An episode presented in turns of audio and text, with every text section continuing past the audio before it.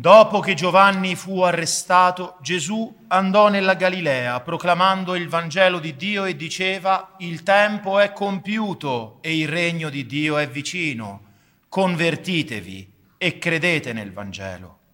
Passando lungo il mare di Galilea vide Simone e Andrea, fratello di Simone, mentre gettavano le reti in mare. Erano infatti pescatori.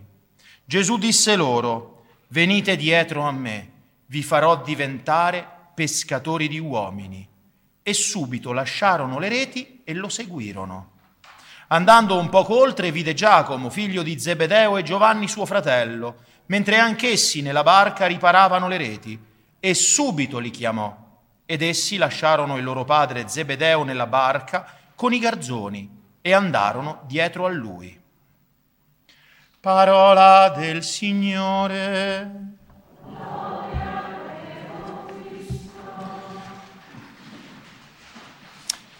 Siano lodati Gesù e Maria. Cari fratelli e sorelle, abbiamo ripetuto tutti insieme più volte questo versetto del Salmo 24 o 25, secondo la numerazione che si segue. Fammi conoscere, Signore, le tue vie. Lo abbiamo inteso davvero? Davvero desideriamo conoscere le vie del Signore?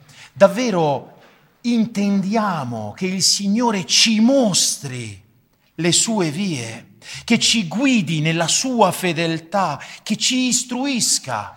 No, perché vedete, se non lo intendiamo, diciamo cose così senza senso, ma in effetti non c'è una preghiera più utile che conoscere le vie del Signore perché non c'è altra realizzazione per noi sotto questo cielo e in questa esistenza che camminare nelle vie del Signore.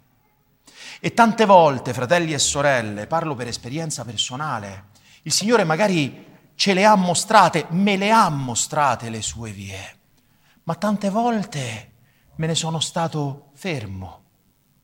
Ho visto la via e ho detto no, la mia è meglio se vado di qua è meglio per me, perché ho avuto paura, perché ho temuto di dove mi avrebbe portato quella via. E a volte non è così per tutti noi, cari fratelli e sorelle.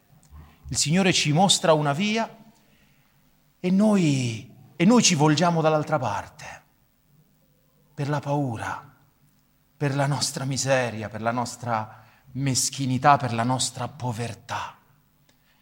Vedete, gli apostoli non erano uomini diversi da noi, erano anche loro pieni di miserie, pieni di povertà, pieni di paure e di timori. Però quando il Signore si fa presso di loro e li chiama, li vede e li chiama, lasciano tutto, lasciano tutto e lo seguono, perché non c'è altra via del Signore che seguire il Signore, che seguire il Signore. Vedete, il Vangelo di questa domenica è all'inizio del Vangelo di San, di San Marco ed è la vocazione, la chiamata degli apostoli. Ma prima della chiamata Gesù annuncia, va in Galilea, che è la parte più lontana dal centro, la periferia della periferia per intenderci, quindi non va al centro della città santa tra i sommi sacerdoti, tra i farisei, tra, classi, tra le classi dirigenti, no, va proprio in periferia, dagli ultimi. Va dagli ultimi. E la prima cosa che dice è il tempo è compiuto, il regno di Dio è vicino. Convertitevi e credete nel Vangelo.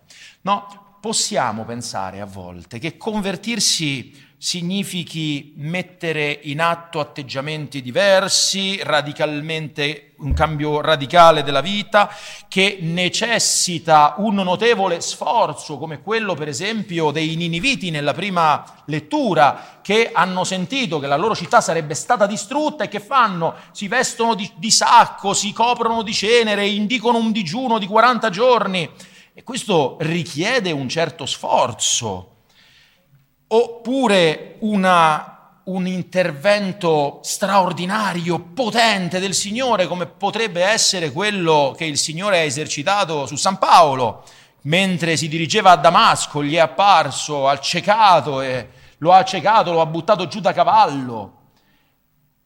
E a volte, appunto, pensando che la conversione implichi questi sforzi, questo, questo impegno da parte nostra, essendo noi, come dicevo poc'anzi, io anzitutto che parlo, e probabilmente la maggior parte dei presenti, dei miserabili, dei miserabili, deboli, timorosi, paurosi e pensando che in fin dei conti nella nostra mediocrità e nella nostra tiepidezza ci stiamo comodi e non abbiamo granché voglia di, di impegnarci, di sforzarci, di, di, di fare grandi sforzi, pensiamo quindi che la conversione non è una cosa per noi, che tanto stiamo bene così, ma sì, che, che, che a chi faccio del male? Non rubo, non uccido, sto bene così.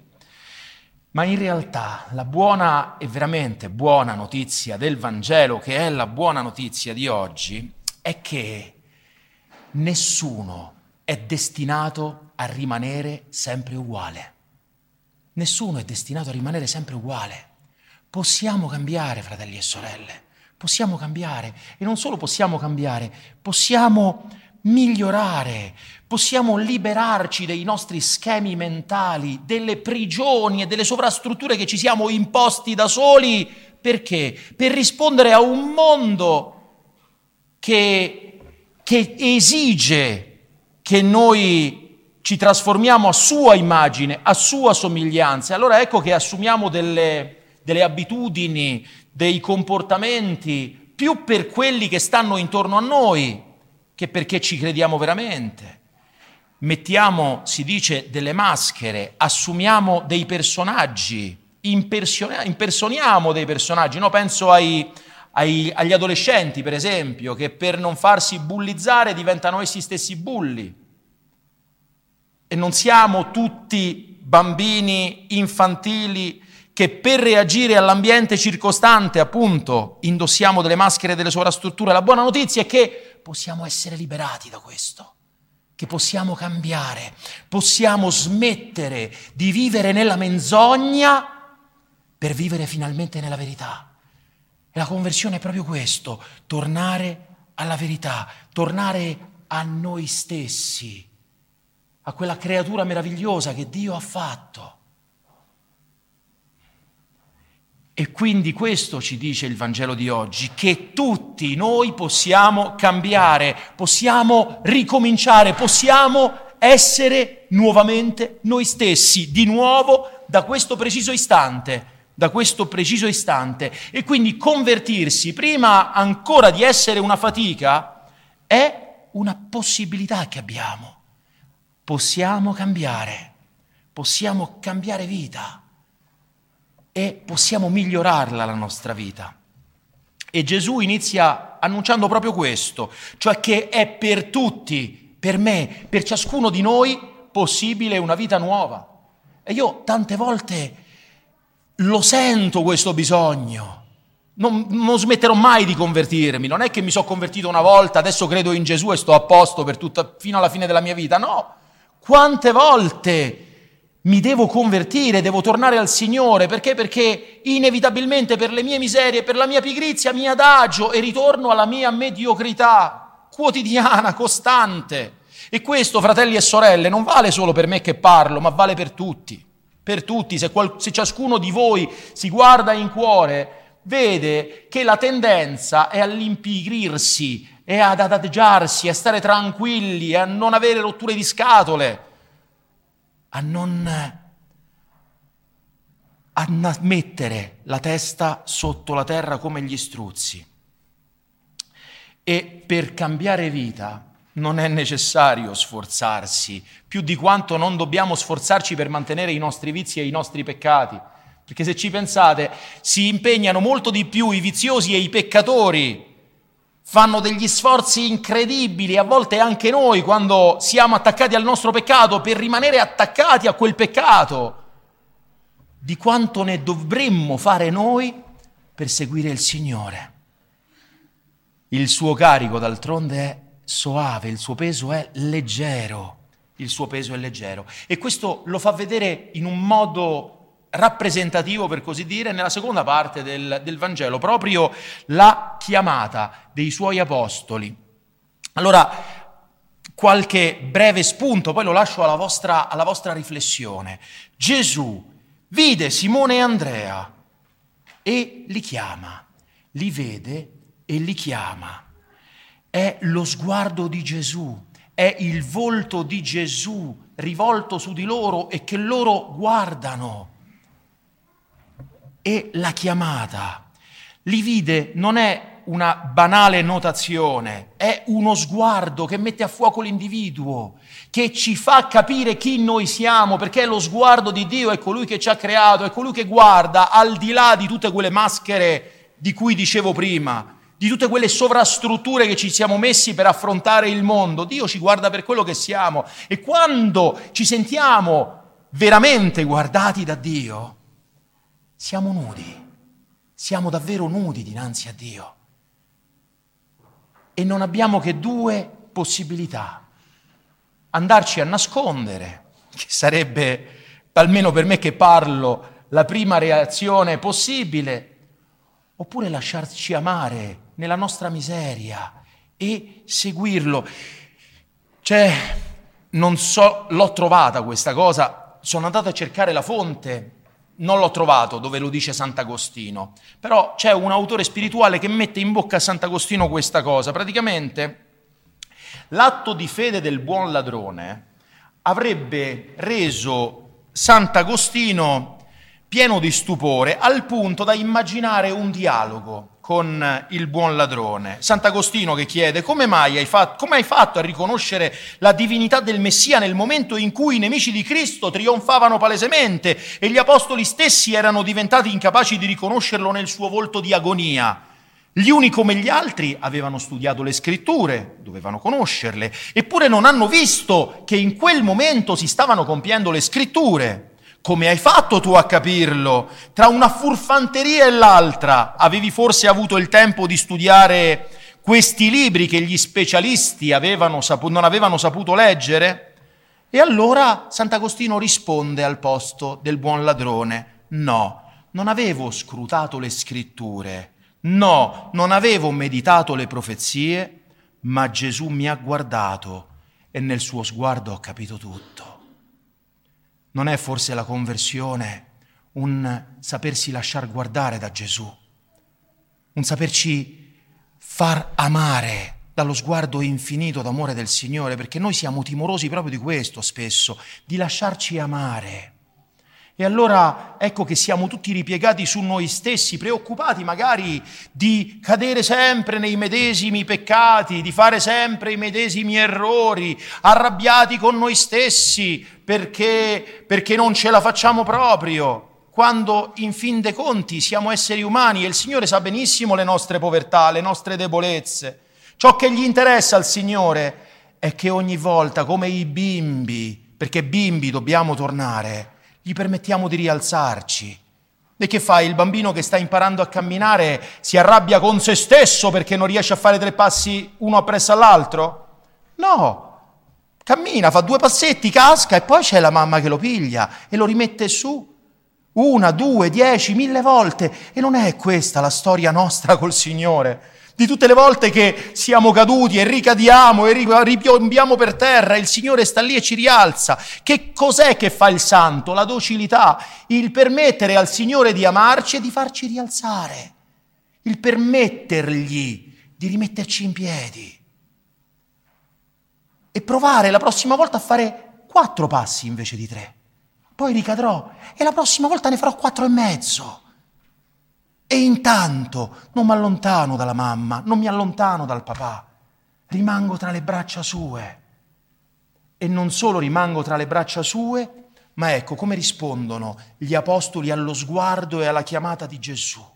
Rispondono con fede, si fidano di lui, il Signore non gli dice un programma, non gli dice cosa gli farà fare, cosa non farà fare, dove li porterà. No, gli dice seguitemi. E quelli lasciano tutto e lo seguono. E la domanda che io pongo a me ogni volta, ogni domenica, e che ogni domenica ripropongo a voi, sarà un monotono. Ma ci fidiamo veramente del Signore? O la fede è un fatto un po' così? per prendercela col Signore quando le cose non vanno bene e per sentirci un po' al sicuro. Ci fidiamo veramente di Dio? O pretendiamo che ci dica per filo e per segno quali sono le sue vie, dove vuole passare, perché no, se passi di là, Signore, non ci vengo dietro di te. No, mi fido. Gli apostoli si fidano. Secondo, subito lasciano tutto, il distacco. Ed è quello che San Paolo dice ai Corinzi, d'ora in poi tutti quelli che hanno moglie vivano come se non l'avessero, quelli che piangono come se non piangessero, quelli che gioiscono come se non gioissero, quelli che comprano come se non possedessero, perché passa la scena di questo mondo, il regno di Dio è vicino e noi siamo diretti verso quel regno se seguiamo colui che ci ha aperto le porte di quel regno, se seguiamo il Signore Gesù. E allora vivere quelle cose di questo mondo con la povertà di cuore. Beati i poveri in spirito, perché di essi è il regno dei cieli, è la prima delle beatitudini distaccati dalle cose di questo mondo, che sono strumenti, non dei fini, e che rischiano di rubarci l'attenzione, il cuore, ciò che spetta al Signore nelle nostre vite e nella nostra attenzione. Quindi distacco, mollano tutto e poi, e poi lo seguono perché quella è l'opportunità della loro vita e non solo l'opportunità della, della, loro vita, vi faccio notare che è Gesù che li chiama. Mentre nel, nel, giudaismo dell'epoca erano i discepoli che, che, sceglievano i maestri, non erano i maestri che, andavano, che sceglievano i discepoli. È Gesù che viene e ti guarda, è Gesù che ti chiama, l'iniziativa è di Dio. A noi sta la risposta, a noi sta la fede, a noi sta la fede, a noi sta il ritornare bambini, semplici, senza questioni, senza troppo spirito critico e seguire il Signore e fidarci di Lui, perché Lui non può venire meno, non può portarci in fondo a un abisso. E quando anche ci facesse camminare per una valle oscura, come dice il salmista, non temeremo alcun male, perché Lui è con noi, Lui è con noi. Fratelli, sorelle, il regno di Dio è vicino, convertiamoci, il che vuol dire Cambiamola davvero la nostra vita, torniamo alla verità di noi stessi, abbandoniamo la menzogna di un mondo che vive nella menzogna e vediamolo con distacco perché il cielo e la terra sono destinati a passare, solo il Signore non passa. Abbandoniamoci a Lui, diventiamo davvero bambini e permettiamo al Signore di farci come vuole Lui, lasciamoci fare vi farò diventare pescatori di uomini, dice a dei pescatori, lasciarsi fare, permettere al Signore di agire su di noi, come, come vuole Lui. Non sarà mica il pezzo di legno che dice allo scultore che, che statua deve essere tirata fuori da lui, no. Ma questo lasciarsi fare presuppone il fatto che noi siamo abbandonati nelle mani del Signore, presuppone il fatto che ci fidiamo di Lui, che ci fidiamo, che lo amiamo e che ci fidiamo. Siamo davvero come bambini e chiediamo al Signore con, con l'infanzia spirituale che fa i grandi santi di non abbandonarci, di mostrarci il suo volto. No? Nel Salmo 79 il salmista chiede rialzaci, Signore nostro Dio, come i bimbi che cadono, rialzaci, Signore nostro Dio, fa splendere il tuo volto e noi saremo salvi. Fa splendere il tuo volto, fa che lo vediamo il tuo volto fa che lo vediamo e che in quel volto ci sentiamo amati e che ci lasciamo amare da te. Questo non è frutto di uno sforzo, è frutto davvero di abbandono. Romani 9:16 non dipende dalla volontà né dagli sforzi dell'uomo, ma da Dio che usa misericordia. E allora crediamoci nella misericordia del Signore e permettiamogli di farci tornare alla verità di noi stessi, di permettere permettiamogli di cambiarci la vita, di stravolgerci questa vita perché, perché se lo lasceremo fare farà meraviglie inenarrabili con le vite di ciascuno di noi con le vite di ciascuno di noi. Noi non lo sappiamo quante cose meravigliose vuole fare il Signore proprio con te, proprio con me, proprio con ciascuno di noi e quanto più ci sentiamo inadeguati, tanto maggiore Lui si compiace. Perché? Perché si veda che effettivamente è tutta opera sua e niente nostro. Siano lodati Gesù e Maria.